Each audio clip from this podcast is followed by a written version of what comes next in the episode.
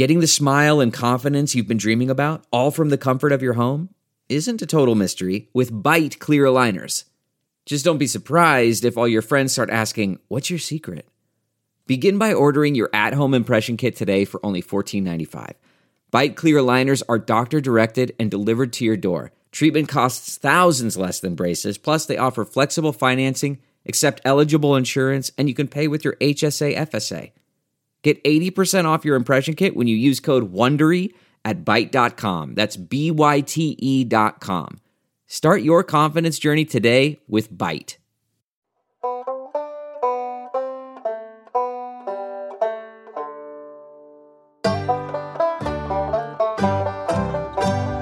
Ethics in football, we dug ourselves a hole. Is it right or wrong to smash a player's skull? Ain't no easy answers, but there's one thing I know. Now it's time to play that banjo. Football's our favorite, but won't you please take note? We see it's got some problems, we're all in the same boat. Reckoning with football's past, I reckon you better paddle fast.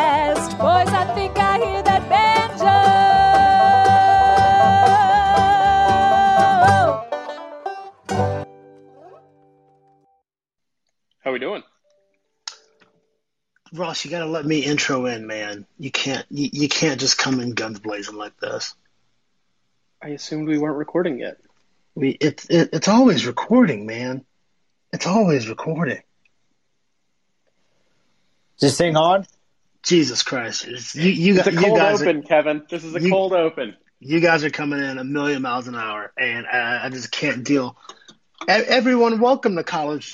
Welcome. To, see, you've got me flustered right now because I'm typing an email too. I'm still kind of at work right now. It's a whole thing. Oh shit, we're recording. We Welcome, right, friends, to Banjo College Football. Ross. I swear to God, I will drive to DC and crack you in half right now. Um, Where's the tall guy? Folks, welcome to Banjo College Football, the world's most ethical college football podcast. I'm your host, Kevin Paul, joined by my usual ragtag group of undesirables, Brian Scott Rippey, Ross Mulkern, and the ghost of Andrew Stevens. Um, I made some pretty good money in Vegas today betting that Andrew would not be on for 8 p.m. Uh, Central. So, you know, I'm going to probably treat myself to a nice dinner tomorrow night. Fellas, how are y'all? I'm doing well, KP. How you doing? Yeah, I can't complain. Um, you know, it's been a it's been a fine week, busy one. Although, I got a an important follow up question for you. Um, how long would you say that you and I have known each other? um, about six years now, right? A little bit over six years. That sounds about right. Yeah, I think you're the one with the awesome memory, so I figure you like know the date that you and I walked back from class and realized that we lived across this hall from each other. It was spring um, 2015 for sure. I can guarantee that. Yeah, the reason I was wondering is that I feel like you and I have been close pretty much since that day, six years ago. Um, and you still don't know how to say my last name. That's wild. I thought it was Mulkeren. It's Mulcairn, baby. I've been saying Mulkeren, and I heard someone else say Mulkeren, and I think I said it Mulkeren once, and you said, "Great job, you did it." Mm. Ross, I- Ross, I You don't what? know. I'll, I- I'll take that. I'm sorry. My, You my know- Is that like a caramel caramel type of thing? I feel like you could go either way. Well, it is my name, so I like to get people's names right. That's a thing for me. would you be upset if I said you were Rapee? No, because that's far from the worst way Pete butchered that. I have a weird last name on top of a double name that doesn't make any sense. So I was really just shafted from the womb. You've got a we and you've got a great situation because you've got uh, two first names and two last names. That is true. That's a pretty cool spot. I've just got the three first names. Um, but you, yeah, that's a pretty good. Um, that's a good setup you got there. It's a tough one. I just pretty much roll with my last name unless it's like a professional setting, and then I've gone with Brian, which is unfortunate. Yeah, uh, Brian's not great. I just say Rippy because Brian doesn't feel right. It never does. Still doesn't to me either. Twenty six years later. Yeah, I said Brian to somebody the other day, and I was like, that doesn't feel right. But I definitely like it was not the person who I wanted to be like, yeah, it's this dude Rip. because that also didn't quite feel right. But Right. Of course not. So, fellas, leading off, I, I obviously all the news from this past weekend. Um, uh, there's a lot to talk about. As we know, CFP and former BCS executive director Bill Hancock basically spilled the beans on Friday and kind of admitted that uh, playoff expansion is happening in one way or another pretty soon. Um, so before we talk about that in full, I want to know what is y'all's like perf- in your perfect college football world. What would your postseason format look like? Not your not your method of determining a champion, even though that could be part of it, but just what does post conference championship look like for you in a perfect world? I have always believed that the first thing they need to do is set up whether it's quarterfinals because it's an eight team or a six, whatever it is. The first round should. I think that that uh, like the atmosphere of being on a college campus is so integral to the sport of college football that as much as I love going to these neutral site games because KP and you and I have been to plenty of playoff games, um, I think whether it's eight or sixteen, the first like I, I understand you can't mess with the bowls; they have to have the semifinals and all that. But however you do it, the first round needs to be at college campuses. Give you know your Alabamas, your Clemson's, Ohio States, whoever it may be. Of course, it's going to be those three. Um, The right to like earn a home, an extra home game um, for the first round. That's good. I that's uh, that's pretty common. I think a lot of people are sort of in that same boat that if it is expanded, it has to be on college campuses because it's hard to expect fans to travel to three neutral site games in a row. Um, because even people that you know you budget for this, and you know fans of, and I get boohoo, poor Alabama, Ohio State, and Clemson fans. Um, I don't want to try. I mean, it gets expensive, Ross. I mean, you know this. You were, you know, in school for a pretty um, great run for Alabama football, and so was I. And it's just like, God, I, I just, I'm just not going to do the postseason this year. Like the, uh, I think Jalen Hurts freshman year, I just did not go to. I could have gone to at least the semifinal, and probably could have swung the championship game too if I was crazy. But it's like, nah, I just, I just don't want to swing it this year, you know. Yeah, I um I want to say yeah, it would have been Jalen Hurts' freshman year was when we played Clemson the second time, and it was in Tampa. Um, and I was trying to figure out how to make it work, and I knew I was spending way too much money on that ticket. So, KP, you know this. I like I drove from New York to Tampa, and Mhm. like picked up various friends along the way. Uh, you know, so we could split a hotel room and gas money, and then we all drove from Tampa back to Tuscaloosa the day after the game in order to be there for classes starting on Wednesday.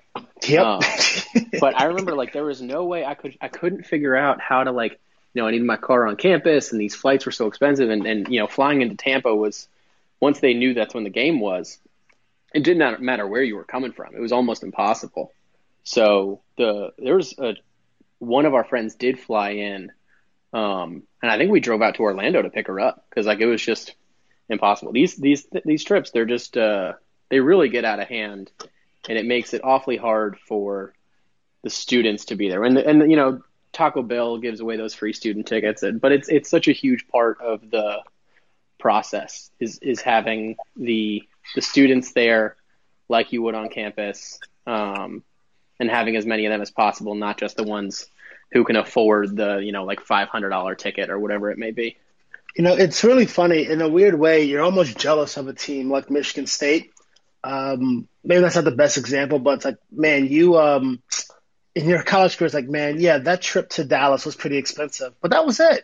And you don't have to like break the bank anymore, and you can still have a decent football team and have fun. Whereas for us, and I know this is like you know champagne problems, but it's like, damn, like which like playoff game do I want to go to? It's like, do I even risk buying tickets to the championship game? Like this past year, I think in 2019, over the summer, I bought a plane ticket when I was still living in New York to New Orleans because that's where the championship game was. And yeah, Alabama didn't make it, but I made the decision like, look, if Alabama makes the playoff, I'm not going to the semifinal. I'm not. I'm just gonna hope we make the championship game. and if we don't, I'll cancel the flight. Which of course we didn't, so I did. Uh, so it, it just gets very cost prohibitive. Rip, what's your ideal postseason scenario looking like? Sure. So I love everything both of you guys just said. I had not even, I mean, I'd heard of the on campus idea before, but I hadn't put a ton of thought into it. I am all for that uh, initial reaction. How about first and foremost, could we make it a playoff? Could we make it a playoff where there's a qualifying system? Because what this really is is just an invitational.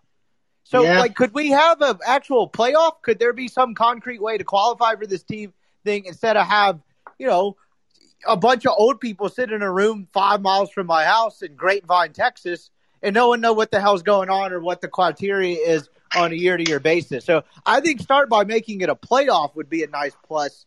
And then I guess my ideal one is like I would like to do 16 and you could do the first two rounds on campuses and then keep the same semifinal and final thing, keep the bowl structures intact, all that jazz. I know people have really opinionated stances on this. Like if you're anti-expansion to where you're like it'd be pointless to go to eight or sixteen, okay, cool. Like I, that doesn't really bother me. But uh, I never hate more football, and having a normal 16 team actual playoff bracket style would just make too much sense for this stupid ass sport. Yeah, I I, think that, sorry, go on, Ross. Uh, I was just going to say this may sound uh, silly coming from someone who, you know, got really into college football through the University of Alabama where I attended. And I know there's a lot of people at Alabama that disagree with me. But I think the like most important part of any expansion process, um, like you said, is is a qualification system and something that prohibits the complete and total exclusion of the G5. Because I think like they're fun games. That's the closest thing college football has to a Cinderella story. Like if you care about college football beyond just your team, like that BYU Coastal game last year was so fun. It was so cool because not only did they put it together last minute, but it was top G5 teams, and you paid attention to these teams that you would normally, and they cycle through much more quickly because generally you get a really good coach and then they'll move on to a bigger job. So they don't have the same sort of entrenched power structure that the current playoff system has. You know, Cincinnati may be up one year, Coastal's up one year, Boise's up one year, whatever that may be. Like those teams need to have a chance before, you know, they probably lose their coach to a big school and then they go down for 10 years again. You know, UCF went what like 12 and 1, then they went 0 and 13 2 years later and then they went 13 and 0 2 years after that. Like it's this stuff is is so random and changes so fast that I think they deserve a chance to not just you know beat the shit out of Auburn in the Peach Bowl, as fun as yeah. that may be for the rest of us. Yeah, I do think, and there's a small, small tangent, but I love how you brought up Boise State because they randomly had insane coach stability considering how um, successful they've been. I think Chris Petersen was there for, well, before Chris Petersen, Dan Hawkins was there for like, I think something 10 to 15 years. Then Chris Petersen, at least, um, you know, like seven or eight years.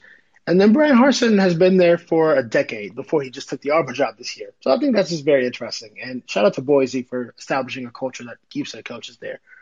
Um, Rip, I do like the actual qualifications thing. The one thing I'm wary of is, man, again, it's it's not just about this because it's it's college football. There's never been a true champion, quote unquote. There have been best teams, but never a true champion. Um, I don't want a team that's bad that just happened to win their conference to qualify for the playoff. Like I think in 2018, Washington finished the regular season at um, not either 10 and three or nine and four after winning the Pac-12. A great year. You know, you win your conference. Um, a lot of hard games in there, a lot of really good wins in there. But that team shouldn't play for a national championship, in my mind. Could be could be wrong. I could just be short sighted on this, but that's just where I stand on automatic qualifying. But I do appreciate your idea of there needs to be some type of actual qualifiers, not just oh, who do we think should be in? It's like twelve people just deciding oh, who should, what do we feel like this week? yeah, and I I do think that um, KP, you're right. Like you don't want to see that, but I mean, I don't think that takes away from if there's enough rounds and there's enough teams, like you're gonna get the better teams. You know, like this is something that we always talk about. Uh, you know, March Madness, the 68 team tournament, like is theoretically the least efficient way to determine who the actual best team is. You know, English Premier League, they got it figured out, or most European soccer leagues, where you play everybody, you get points, all that jazz. And just a bunch of single games, single eliminations is actually not the way you want to do it. But when you think about it, at the end of that team, at the end of that game, or that tournament, sorry, ooh, even though you have these fun, you know, Cinderella story, you know, Loyola Chicago made it to the Final Four, all this stuff, um, chances are that team's not actually going to win. You know, like you may not have your uh, that I think it was Anthony Davis Kentucky team that almost went undefeated, or or you know, any or Gonzaga this year. Like they're not they don't win all the time, but you still end up with chances are like three of the best teams are going to be in the Final Four. So even though it may be silly that I think this year Oregon beat USC in the Pac-12 championship game, even though they made it in because Washington had COVID problems and Oregon like mm-hmm. wasn't that good. I think it would have been interesting to see them there because it would have put a lot more interest on that USC Oregon game. There's something to play for there, which like, you know, not to I don't I mean obviously there's something to play for with that championship, but there's there's a reason to pay attention, which as someone who enjoys watching late night college football, it is easy to be like, no, I'm going to turn it off. Even though it's a conference championship game, that should mean something to people like us who, you know, watch mm-hmm. way too much college football. Right. And I think having a qualifier and like if they have to make it, if they have to play three games in a playoff or four games, nine and three Washington is not going to win the title. So you're never going to have that they may surprise somebody. They may beat Ohio State in the first round, and it's like, oh my goodness, what's going on? And then you get to root for them, which I think is going to be kind of fun. And then in the next round, they're going to run into, you know, redshirt junior Spencer Rattler, and game over. It's not fun anymore. But you know, they had their they had their little run. Yeah, that, that, that's a great point. Um, the 16 team thing is very intriguing to me because, especially if the first two rounds are on campus, um, I definitely I kind of want to see it in a high school format, and that you know, as at least in Louisiana, as much as they can help it, they don't like for teams to travel two weeks in a row. So let's say one seed Alabama wins in the first round, and nine seed, um, I don't nine seed Penn State beats eight seed uh, Texas A&M in College Station. Instead of making Penn State travel two weeks in a row, they get to play that next round at home for the semifinal. And I think that would be a kind of an interesting format. Obviously, you know, the one seed is the point of getting a higher seed is so you have home games. But I do think if again, if, if number one Alabama is the best team in the country, they should beat the number nine team, even if that game's on the road. Um, so I don't, that's very interesting. You guys know me; I'm a plus one guy. I think. Sorry, go on, Ross. I was just gonna say I I'm not as familiar with the high school football system, so the the question that comes to mind for me in that situation is if you're number one seed Alabama and you're playing 16 seed Michigan State, um, and then you know that in the next round you have the winner of A and M and Penn State in this example. Happy Valley and Kyle Field are both pretty tough places to play. Now, obviously, no yeah. one wants to play in uh, I, East I, Lansing. in I might, I might have picked two of the four toughest places to play in the country. But but let's say for that example, example would you? Does the one seed get to say, "All right, we're playing the 16 seed. We want to go to East Lansing in the first round, so that we make sure we have home field advantage in the second. If we can't be sure that we're going to get the person to come to us in the second round." Uh, well, not necessarily. They, would they be allowed then, to do that? Well, sometimes teams do have to travel two week two weekends in a row. Like let's say in Louisiana, um, one beats thirty two, but then sixteen beats seventeen. Um, then well, that's not the best example, but I think you know what I'm trying to get at. It's like sometimes both of the higher seeds win, so it's just like, or both both of the lower seeds win, I should say. So let's say um, 32 wins at one, which has happened a lot in Louisiana, surprisingly, and 17 wins at 16 well, then 32 is going to have to travel again because 17, 17 is played on the road and they're the higher seed, you know? So sometimes it'll happen and you can't avoid it. But I do think if if a team traveling two weekends in a row can be avoided, that'd be a very fun system. I think it'd be awesome to watch, you know, a number two Clemson go on the road at, you know, a number 10, I don't think a random team that would be in this, a number 10 USC that'd be interesting. Yeah, that'd, that'd be that'd be much better for the sport in turn if the goal is to increase national interest than just having Clemson play two games at home, having Bama or Ohio State play two games at home. It'd be much better for the good of college football as a whole. And you just get more home and homes that way, really, which I think is awesome. Yeah, I'm all about the home and homes. But you guys I'm, know I'm me. very I'm- glad that, that Alabama's booked up their schedule with home and homes and no longer the neutral site. Like the neutral sites were fun, but you know, Yeah. you can only go to Atlanta so many times. Well, that's a bad example because I could always stay with friends and then go to the local afterwards. But still, you can only go to Atlanta so many times. It's Well, nice it- to go to new places. I think the fan base started getting fed up when Bill Battle scheduled games in Atlanta against Duke and um, in Orlando against Louisville in back to back years. Um, at that point, we were just like, okay, uh, we're done with this. Let's let's reevaluate. Yeah. Rip, what's the what's the Ole Miss like opening weekend situation like? I realize I should probably know this, but like, do they do a lot of neutral sites or home and homes? Like, what's the next? I mean, I'm sure they're booked for the next 15 years, but what's that? What's that schedule look like? It's the Uh, Waco actually- Baptists, right? Hugh Freeze kind of started that and ramped it up. I guess some of it started at the end of the Houston Nutt era, but Ole Miss actually opens the year uh, in Atlanta against Louisville next year.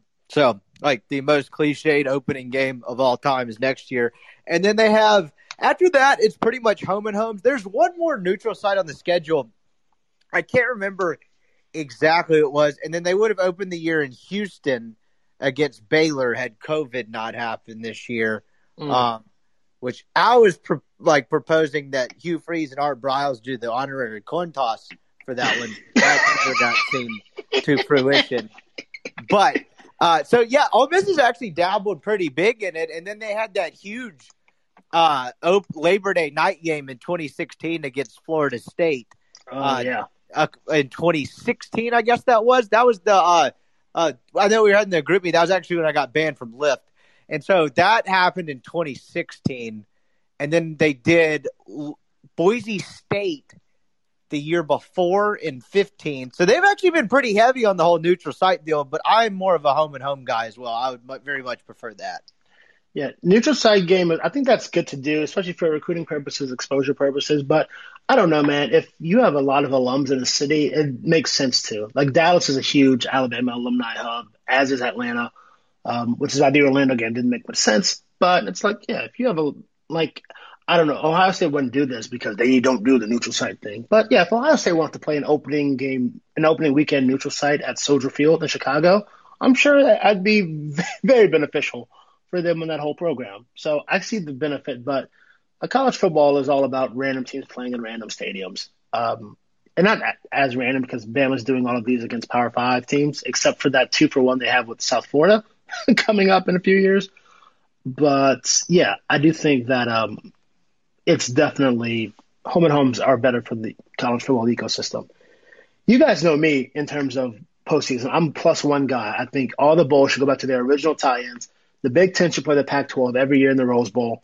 Um, the SEC should play in the Sugar Bowl every year. It's so that you know it means something to win your conference and go to, you know, and go to wherever that bit is. I think the Big 12 was the Fiesta Bowl originally before they sign a deal with the Sugar Bowl. You win the ACC, you should go to the Orange Bowl. I- I, think I'm a traditionalist in that sense. And then after all the dust settles from the bowls, whoever's one and two at the end, it can be voted upon. It can be one more AP poll, however you want to do it. The top two teams should go. So if one and two win their bowl games, then yeah, they deserve to play against each other. If, you know, I, I also think it'll cut down on the opt outs, which I don't really care about, but I think it is cool when teams' best players play in games, which is why that Florida Oklahoma Cotton Bowl wasn't even fun to watch, even though Florida got dunked on. It was like, uh, well, like Kyle Pitts wasn't playing, Kadarius Toney wasn't playing, et cetera, et cetera.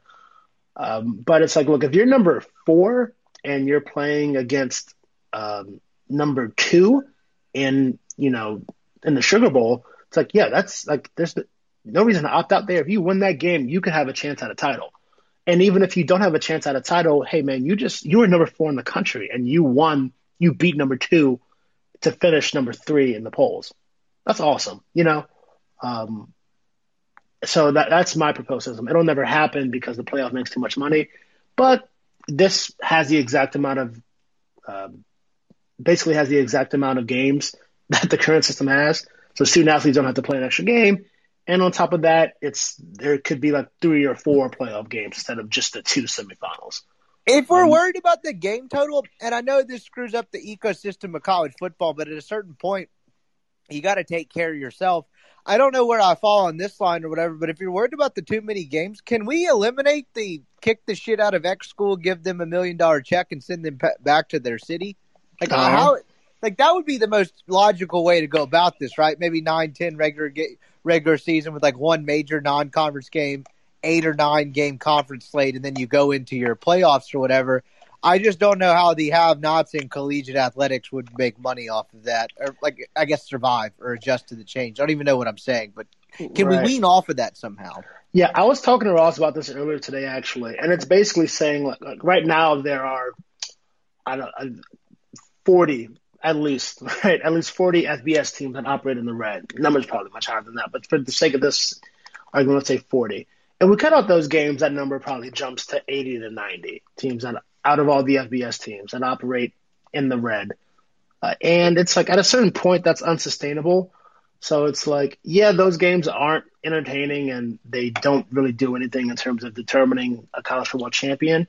But it's like, man, if like the if the Sun Belt has to disband, that's not that's not fun. That's not cool. You know, I like when ULL goes on the road and beats Iowa State. That's funny. That's interesting. And I do think that serves a purpose in college football. Um, Yeah, I've I've always struggled with that because you know for the the sake of the you know top quality games, it has always made sense to eliminate the buy games. But I just I can't see that as good for the long term health of the sport. If you know school like schools would close like schools wouldn't close, but football programs would close. They would shut down their programs, and not just football because a lot of times you know, that million dollars or whatever it may be pays for the entire football season or something like that. I'm making up these numbers. So that way the regular athletic budget can be dedicated to the Olympic sports or whatever. Um, so I, I have a hard time with that one just because, you know, Alabama doesn't need that million dollars. Yeah, it doesn't change their national championship aspirations at all, whether or not they, you know, beat the shit out of somebody. But it's also kind of fun that like, those are the games that we remember years and years later. I don't know how much Michigan paid App State to come up to Michigan, but like we none of us will ever forget that game. You know, people No. still talk about, you know, Alabama losing in 06 to ULM.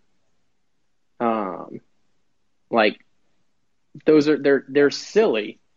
Uh but you know, every now and then, maybe like once a year, usually not as extreme as I think then FCS App State against over I think then number five Michigan, but like it it helps the long term health of the sport theoretically. I, I I don't know enough about the you know finances of college football, but I I know that the that money means a lot to those programs.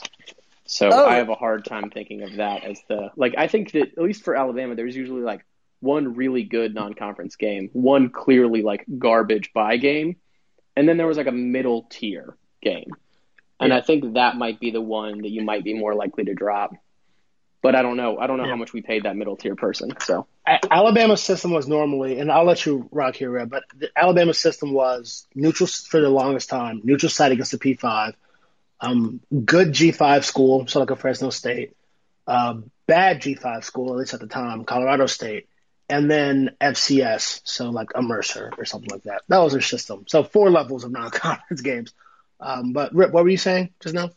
No, I was just saying I agree with you guys. Like I think it's good for the. lo- I know they serve a purpose, and it's good for like the long term health of the sport as a whole and all these athletic programs. I guess I posed the topic shittily. Like, is there a way to supplement this without having to go through, you know, the Citadel coming to Oxford or coming to Tuscaloosa, and that taking place? I don't even know what that would look like. I just tried to run through a couple ideas in my head, and none of them would make sense. But is there like a here's a crazy term redistribution of wealth that could go on to where that could happen and you could keep you could kind of keep these programs afloat i don't know how that works i'm just spitballing here but without having these guys actually have to go put on shoulder pads and play the game I think the NCAA needs to actually, you know, take a stand and opt. Like, I- understand that they don't run the playoff, they don't run the bowl games or whatever. They run the FCS playoffs, and the regular the college football regular season. However, I just think that's just them saying, "Oh, sorry, nothing we can do." Like, no, like you're operating the FCS. Like, invest in that. You know, negotiate. Uh, get up, get to the negotiating table and get more TV dollars for the FCS playoffs. Um, get more FCS games on ESPN. Um, I know it's obviously there's a Power Five, but what would you rather watch at 11 a.m. Central on a Saturday? Would you rather watch um, Iowa play a sleepy ass game against Purdue, or would you rather watch, you know, James Madison against North Dakota State? And if, if you're like a real college football fan, you'll watch James Madison North Dakota State because that's going to be a better game. Uh, I think that's very important for the NCAA to actually act like they can make money on FCS football because they can. FC, I mean, there's a ton of FCS grads around the, the country, a ton of people who are D2 and D3 fans that root for FCS schools. I think there's uh, there's more money in that than I think the NCAA even realizes. I agree. I think uh, and, and, look, Mark Emmert just got extended, so I'm sure that's in his first 100 days plan. but I agree, and there's a lot of FCS players in the NFL, and like if you get those guys on a bigger stage more often, I think you can kind of have a more mainstream Trey Lance and people like that at other positions as well. I just uh, how you get the TV, uh, the TV stations and all of that to kind of buy into that. I don't know, but their playoffs get broadcasted, like you said, instead of Iowa, Wisconsin, where it's run the ball, run the ball, run the ball, punt the ball for three and a half hours, could you get a James Madison, North Dakota State on a couple of times a year instead? Well, I mean, after tomorrow, the last three North Dakota State starting QBs will be on NFL rosters.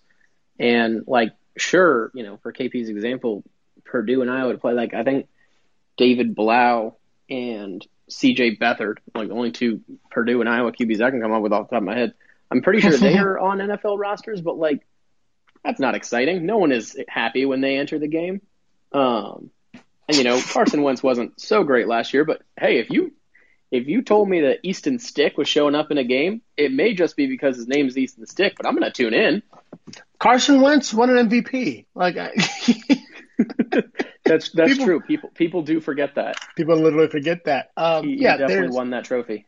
There's an I mean, there's and honestly, I do think if people cared about college football the way they said they did, there'd be more FCS players just taken in every year's draft. And like, yeah, like why and why not? I do. I want the FCS to thrive. I want the G5 to thrive, and I think the Power Five can do can pick a champion better because, as you said, right, right now it's an invitational.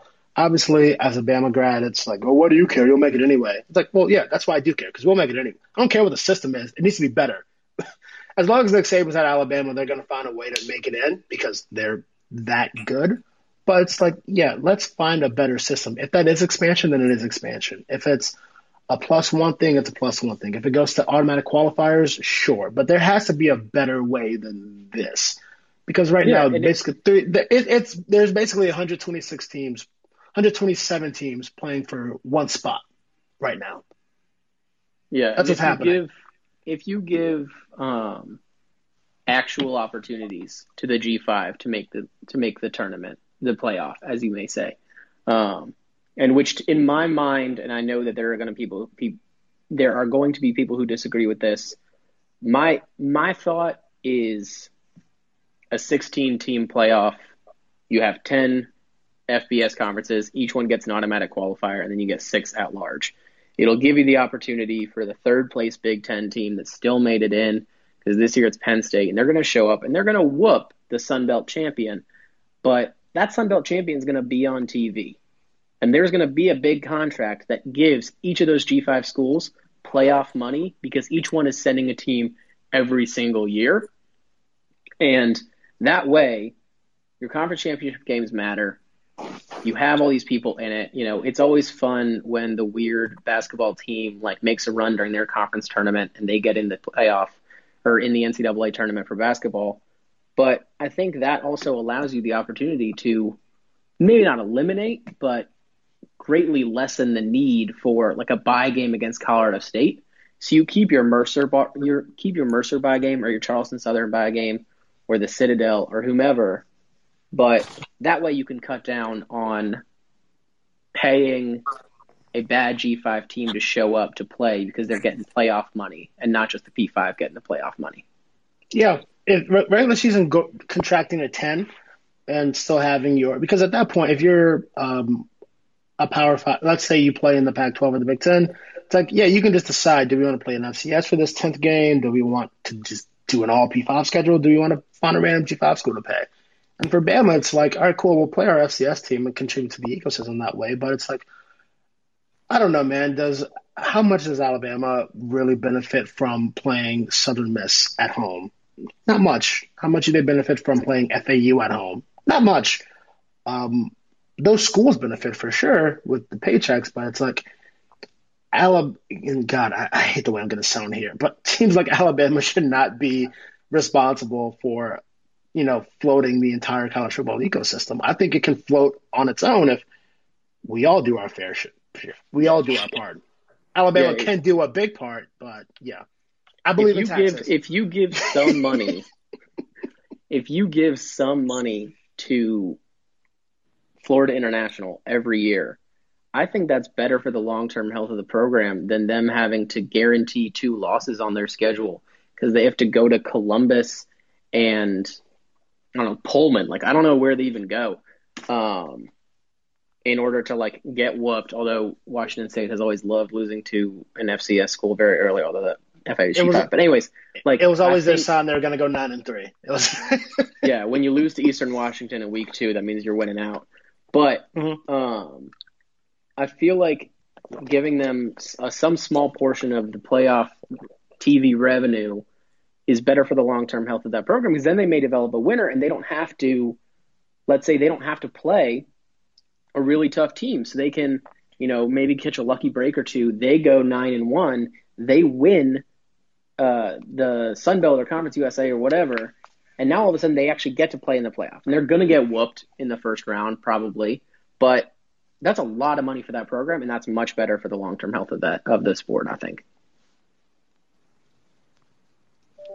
Yeah, if like let's say if a, a, a let's say a three star safety from Lafayette, Louisiana knows that, wow, okay, cool. I know that if I go to ULL, I know that I can make the playoff. And we may win or we may lose, but I know that we've got, I have a shot at a national championship if I go to ULL.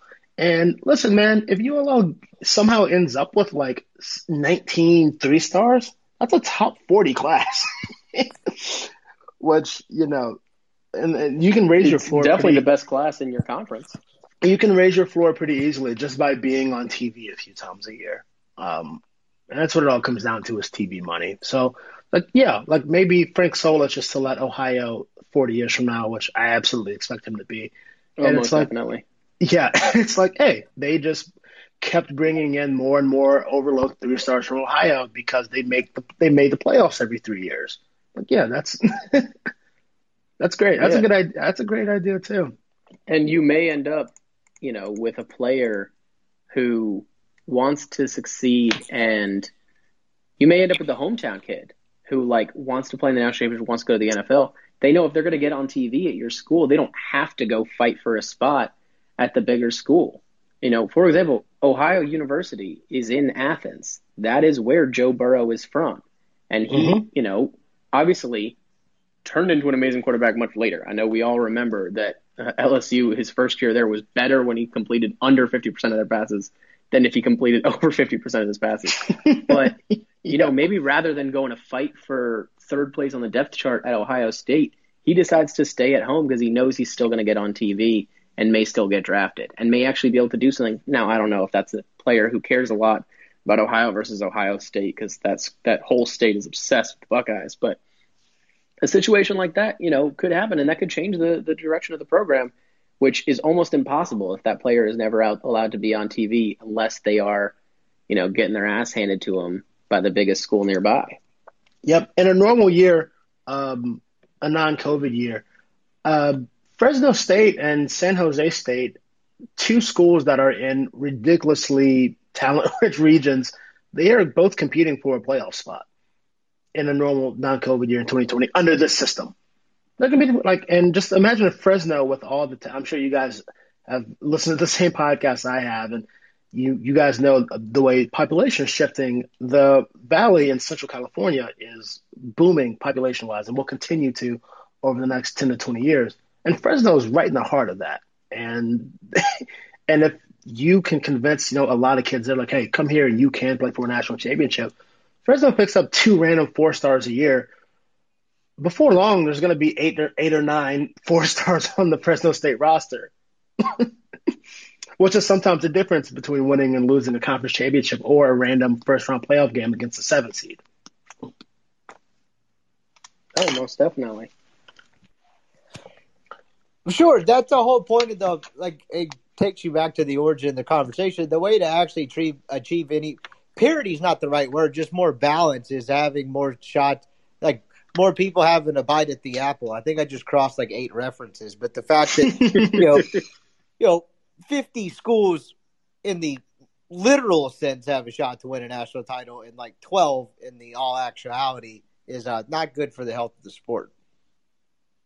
No, not at all, not at all. And I'm glad that um, and I'm glad that Bill Hancock sort of realizes that it's like Bill Hancock is again. I'm not sure why we continue kowtowing to the West Coast and USC because we've made enough money with them taking the rest the last decade off.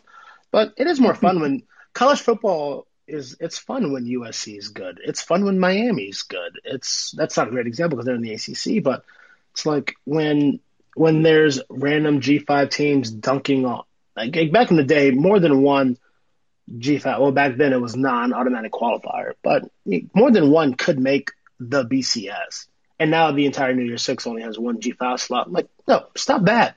Like last year, like Cincinnati could Cincinnati, Coastal, and BYU all deserved New Year's Six spots last year. And it's yeah. like, dude, I, I, I, I can tell you, I, I did not give, and again, Iowa State was very fun to watch. Breece Hall, great, one of my favorite players in the country. I did not give one shit about the Iowa State Oregon Fiesta Bowl. Not one. Not one. It, just, it, it never occurred. It never occurred to me that that would be an interesting game to watch. Yeah, and I and I think especially if they if they can put some of those games on campuses as they expand. Because I know mm. KP, you and I are big fans of traveling, and like it's it's fun to go to all these cities. You know, go to Phoenix, go to Dallas, whatever. But like, if Alabama, you know, let's say loses two games like they did uh, two years ago. They're still going to end up in this expanded playoff. And I'm using Alabama because that's where that's who I would go to visit, um, or go travel to go see. But like, you have a random up year from a school that you would never otherwise notice and now all of a sudden, you know, a team is playing in Pullman, in Winston Salem. Uh, hell, they can go to New Jersey, play Rutgers because Greg Schiano turned it around. Like all this, like you would go to a town that you would never otherwise think of, and that would be so fun. I could not imagine how exciting it would be to say, like, all right, we had a down year. Uh, shoot, we have to go to Orlando this year. But like, if it's like, hey, like, guess what? We're going to Eugene yeah, something like that. Uh, I think I uh, think that'd be just amazing. I think that's the the best outcome for the fans too.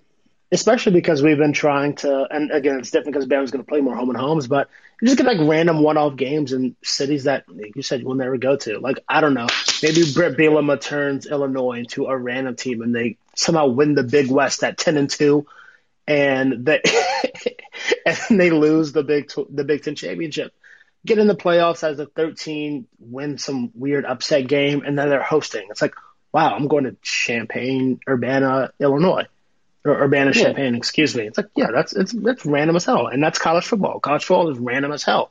It's not this corporate beast that we turned it into. It's not, you know, all stuffy and you know it looks clean on paper, and we're trying to appeal to the lowest common denominator. No, college football has been and should be forever a sicko sport. And I, and I, and I think traveling to campus for playoff games really leans into that culture and that origin of the sport that we, you know, have come to know and love. Absolutely, especially when there is a notable culture clash, or not just clash, but you're exposing yourself to something new and different. Then we get more stuff like my single favorite college football story of the last decade which was that time Wisconsin went to Provo and their fans drank the entire city out of its alcohol by like 9 a.m. Yeah, it's like that is amazing. if we can guarantee that that happens every year, that is so much better. Like I will go to Provo for a Wisconsin BYU. Probably not, but still, it's a nice thought. I'll consider it. Maybe if I have more money, I can start doing that for fun. Yeah, just it, college football. It, it's a random sport. It's a beautiful sport. It's big. It's loud. It's boisterous, and it makes no logical sense. I think we should have one thing that makes sense, and it's how we determine the champion. Um, so that's why I'm advocating going back to the pre BCS um, system where we just let 19 riders in New York decide the national champion every year. Yeah, that seems reasonable. People in New York have always been the smartest, right? If you just trust people in New York, they always make the best decisions for the whole Always. country. Historically, yes. Yeah. You you fellows ready for the um the tournament, the draft tournament, The draft draft? the draft draft, of course. Oh, I've I've been I've been preparing all day. I've been I've been studying scouting reports. I am ready. I am ready for this tournament. So, folks listening here, earlier today, while I was taking my morning constitutional, I came up with a weird concept of a draft tournament with the NFL draft tomorrow, which I'm glad we really only spent, well, like I think 90 seconds on it. Thank God. But with that coming up tomorrow, we decided, all right, cool. What are your favorite drafts? And we came up with eight good drafts. And here they are um, in no specific order. Number one, um, probably the number one overall seed if we actually seeded this thing, draft beer. KP, do we do we want to uh, list them all, or do you want to give us the matchups and, and we can we can argue them as we go? Um, let's do that. Let's do that. That's a good idea, Ross.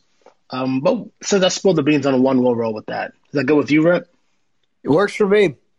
So first, um, this this one shouldn't take long. But first matchup we've got is draft beer versus the military draft.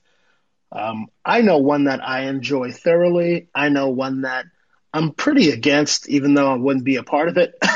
um, but interesting to see if y'all have any arguments that are pro military draft, at least against draft beer. I'm I'm willing to to take a stand on this one, Rip. Unless you have unless you have some strong thoughts. Go ahead. I'll follow up.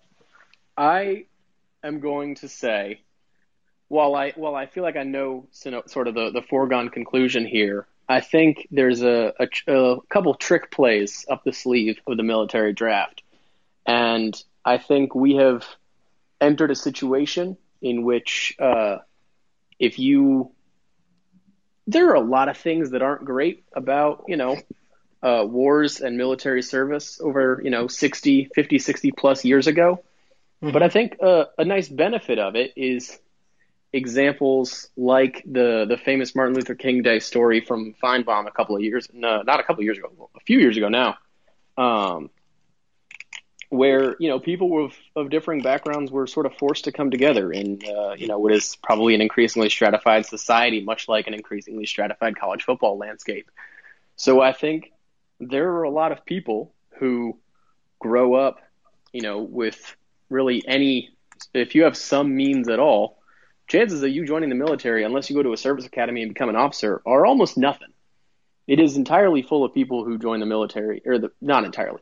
Military is increasingly full of people who do it with not really many other options. Um, so I will say that I think it would be possible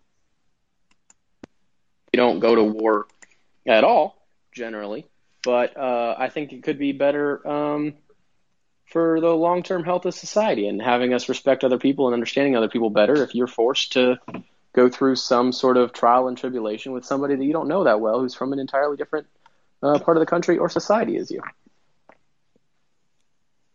I Except for the fact that. that you are mandatorily possibly faced with, you know, gunfire. That seems bad. Yeah, I could buy into that. Like just a mandatory. I mean, other countries do it. Mandatory, like one or two years of military service. That doesn't mean you have to go to war. And how we're moving further and further away from actually fighting wars with people rather rather than robots. So, like, I could get on board with that. Yeah, no, that's a very compelling argument, Ross, and I, I do think that some, and again, I don't want to put on my nationalist hat, but I, I do think some form of service to the country that everyone should go through. It's sort of the same rule where you know everyone should probably have to work in the service industry in some capacity um, in their life, just to. Oh, that that one, Yeah. I, that one, I will, I will rank. If if there's a you have to be a waiter for a year draft. I will take that first overall, and that will that will beat every single other option. That would drastically change how we treat people in this country. My goodness. But Yeah, But- no kidding. Because if you have it, like like people that are dicks to waiters and waitresses or whatever are very clearly. I'll even go beyond the whole like they've never worked in the service industry. It's very clear they've never had the. Uh, okay, I'm making generalizations now. I think people that are dicks to waitresses and waiters, more often than not, have never had to work for a whole lot in their entire life up to that point. Because if you work, I didn't even work in a real service industry. I worked as a busboy at Nukes, and even working that crappy job, like that's not even a real waiter job. I'll never be a dick to anyone that works in the food service industry, and I'll always tip the maximum. And I was only like halfway into it.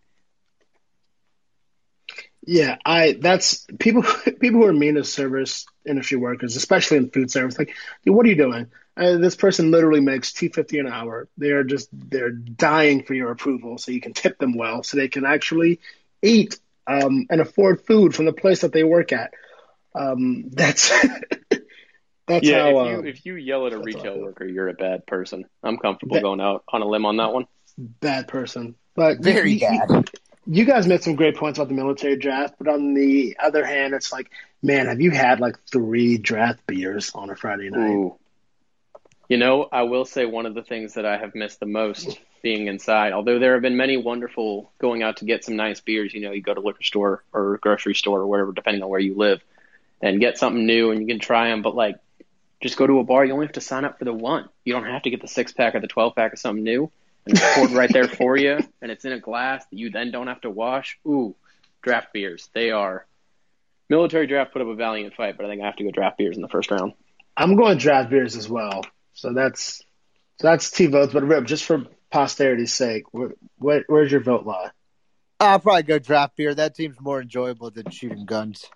Clean sweep for draft beers. Next draft, next drafts that we'll discuss the MLB's weird draft system um, versus account overdrafts.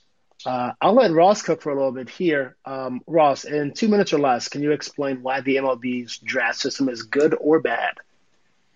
Uh, no, doesn't make sense. Can't explain it. I uh, that's that's my under two minutes. It's a weird, dumb system that I don't know why they have it the way they do. Just, imagine the Jaguars taking Trevor Lawrence and then just not giving him the signing bonus he wants, and just be like, you know what, I'm going back to Clemson for a year.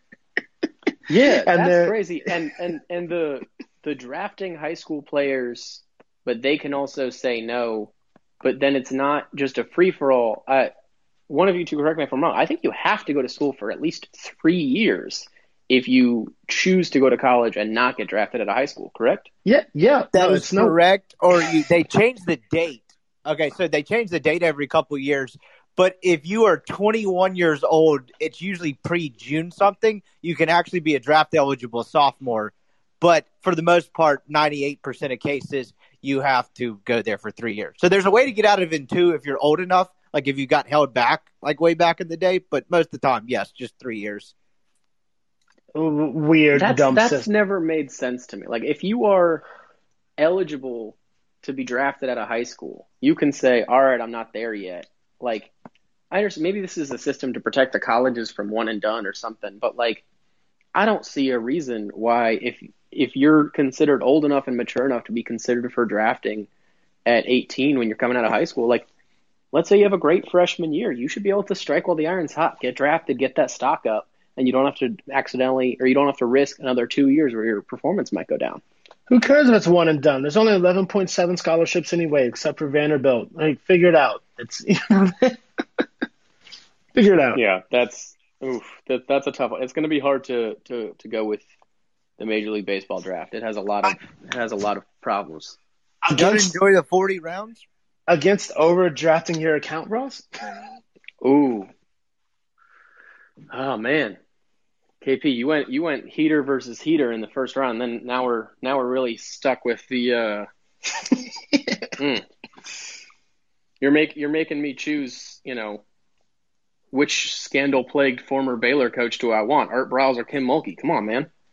oh Uh, man, I think love I how think I'm gonna LSU have to Sorry. I think I'm going to That's- have to go with Major League Baseball because even though their draft system is very dumb, uh, they have given me a few nice things, um, which is baseball players that I like to root for. And uh, there is no, I can't think of a redeeming quality for an account for uh, an overdraft fee Yep, all all bad, all bad. other than just punishing poor people for being poor.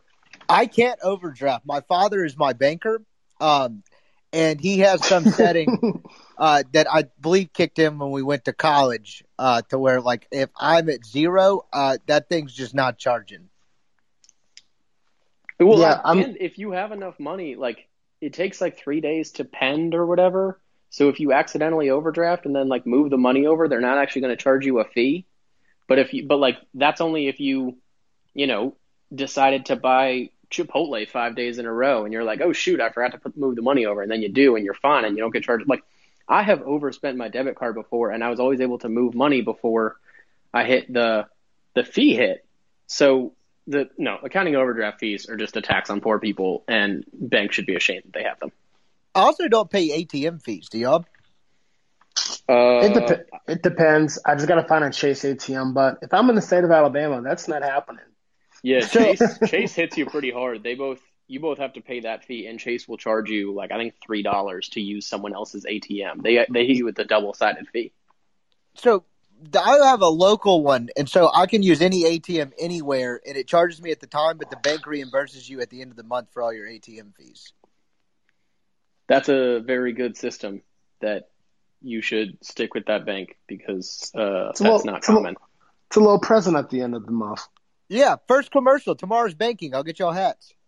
I appreciate it. So MLB's weird draft sounds like it's moving on. Um, next, um, and we're kind of running up on time here. Standard fantasy draft against snake fantasy draft. Um, which do you prefer? Rip, I don't I don't play fantasy too much. I, I get I get way too into it and I get upset each year. So I'll I'll let you cook on this one if you got strong feelings. Wait, say that again, KP. Standard draft against uh, snake draft in fantasy. What is explain to me standard because every uh every fantasy league I've ever been in has been actually been snake. Oh, just like straight A- up. NFL draft rules, you know, one through thirty two, then one through thirty two. Oh, Yeah. and it just pertains to fantasy football? and just uh, fantasy sports in general, yeah. But I oh, guess you, snake. I, I, I guess standard draft in uh, fantasy that would be brutal. That would suck. I guess you can make deals and you can trade. I, I guess this is if you're in a dynasty league, like you can trade um, future picks or saying, "Hey, I'll trade this these draft positions um, for your one great draft position." So I guess you could do that, but that wasn't specified. This was I think it would I think it would have to be a keeper league. Like there needs to be something if you are getting a benefit from your performance the year before or a like if you're getting a demerit and you're picking at the end because you performed really well the year before in regular fantasy that doesn't mean anything because you pick all new people every year. Unless you have like players that you're holding over and chances are you know like you have both somehow Ezekiel Elliott and Christian McCaffrey or whomever like you have them both on your team and they're both going to be on your team next year fantasy like sure you should probably draft later but unless you have that no snake draft Okay, so snakes moving on. Um, and our final draft of the first round, rough drafts in writing and just also just drafty weather. So like very windy. I, I, I did not know like how a to draft coming one. through the window Exactly. Um, what's and those are kind of related if you're into Emily Dickinson, I guess. But what would we? how would we? Um, how would we rank those two against each other? I was just about to say you talking about draft makes it's not Emily Dickinson, it's uh, Jane Austen, but the I think it's Jane Austen at least, but the the the version the last movie I saw in theaters before the pandemic was um, Emma with uh, Anya Taylor Joy, and Bill Nighy is like her dad, and he's just freaking out that he thinks his house is drafty the whole time. So I, that's oh that's actually a pretty good movie. I love Bill Nye. But- Bill Nye's in that movie. Okay, yeah, sure. Why not? Go ahead. Bill Nighy, N I G H Y, the British one, not the science guy. Oh, okay, okay. Both good Bill Nyes though. I am gonna go with draft from the wind, or draft just in general from the window? Maybe like a does that count as a gust of wind? Does that count as a draft? Maybe like a nice no, breeze. we'll count it. Well, like if you get like swamp ass on the golf course, the, that breeze could be a game changer if you're at the right angle. To whereas like writing, I fucking hate first drafts because so back when I had editors, like I would always be ready to roll, particularly if it was a story I was excited about. And just like let's get this out there. Like, what are y'all nitpicking it for? And now that I don't have editors, I wish I did because I'm incredibly impatient. But man, it makes your writing better. So I'm not a big first draft fan because I don't like either side of it. Like I don't enjoy waiting on it, but I also know that it's not the finished product, and that pisses me off more. So I'm gonna go draft up against your butt uh, on a hot day on the golf course. Winner. It's a it's a great qualifier. I'll go the same way. I never believed in rough drafts. I just kind of edited as I went, um, as in write one paragraph, edit, boom, boom, boom, until I'm done. And was that a good strategy? Of course it wasn't. But that's what made me such a mediocre writer. Um, and I'm gonna and I'm gonna run with that system until I die. So rough drafts aren't even real to me, uh, and I can't vote for something that doesn't exist. So I'm going um, drafty wins, specifically against your ass on the golf course. Next, drafty wins on the golf course versus draft beer. Again, two very related topics. Oh, I couldn't really live without beer, as bad as that sounds. So I'm going beer. Yeah, the the the draft. I think you know a nice breeze on a hot day is great, but I think a draft like the wind sort of also encapsulates, you know, maybe a on a cold day you can't close your window all the way. I think there's a you, you we prefer the positive and there's enough positives to it, but there's a little bit of a negative. I don't know if there's really a negative side to draft beers. That's a that's your that's your Trevor No. Lawrence in this draft or in this tournament. nothing nothing bad has ever happened after draft beers. Exactly. Nothing. Nothing. A hundred percent positive. So draft beer to the final. All right, cool. Next, MLB's weird draft against snake draft. MLB institute a snake draft. The MLB draft doesn't matter anyways. Institute a snake draft. That's what I say. It, it is the most irrelevant draft of the major sports leagues. So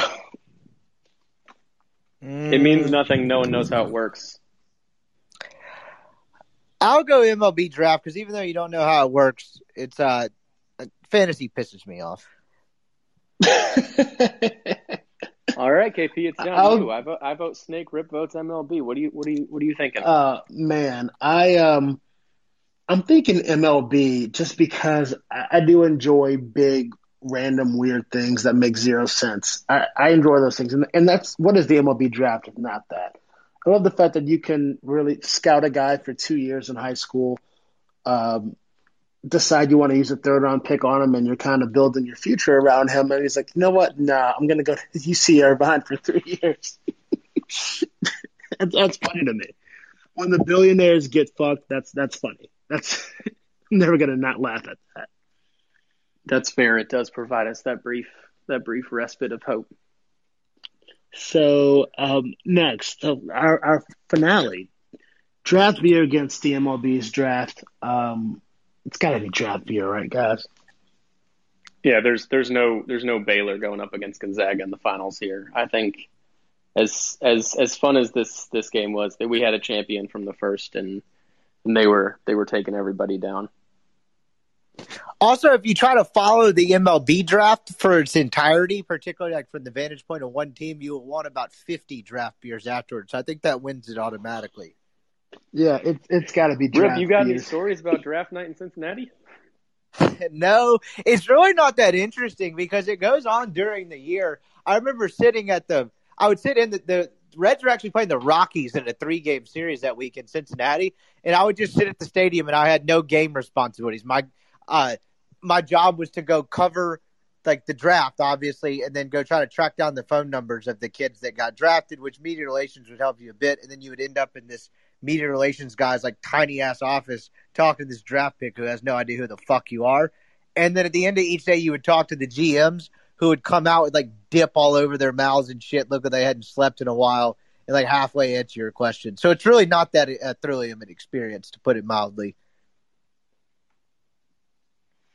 That's it's Yeah, I, I've never followed a full Yankees draft. Uh, just whenever it's over, I just like read an article. Like, all right, cool, we got these guys, nice. I'm not gonna hear from most of them for at least two or three years, but sure, why not? That's Um, that's the thing that I've always struggled with the most with the MLB draft is I'll read it and I'll be like, yeah, they got this guy. This is exciting. And then I spend the next like you know couple months like being like, ooh, I, like I wonder where they're playing in the minors, and I'll like look them up and be like, oh, nice. And then I'll forget about them.